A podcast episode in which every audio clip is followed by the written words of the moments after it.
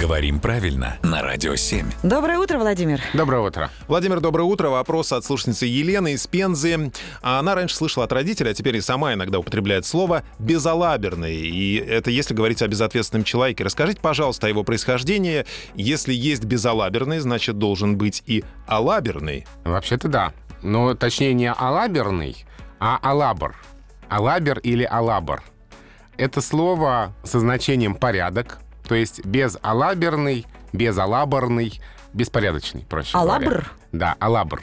А это Алабр. тюркское что-то? А вот здесь э, история странная, потому что это слово есть в диалектах, но происхождение его точно неизвестно. Его и с э, тюркскими языками сопоставляют, и с э, европейскими языками, и с латынью.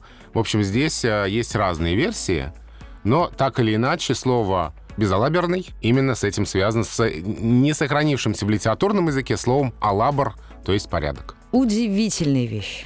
Владимир, спасибо большое. Дорогие наши слушатели, отправляйте свои вопросы, не стесняйтесь, проходите на сайт radio7.ru прямо в конверт.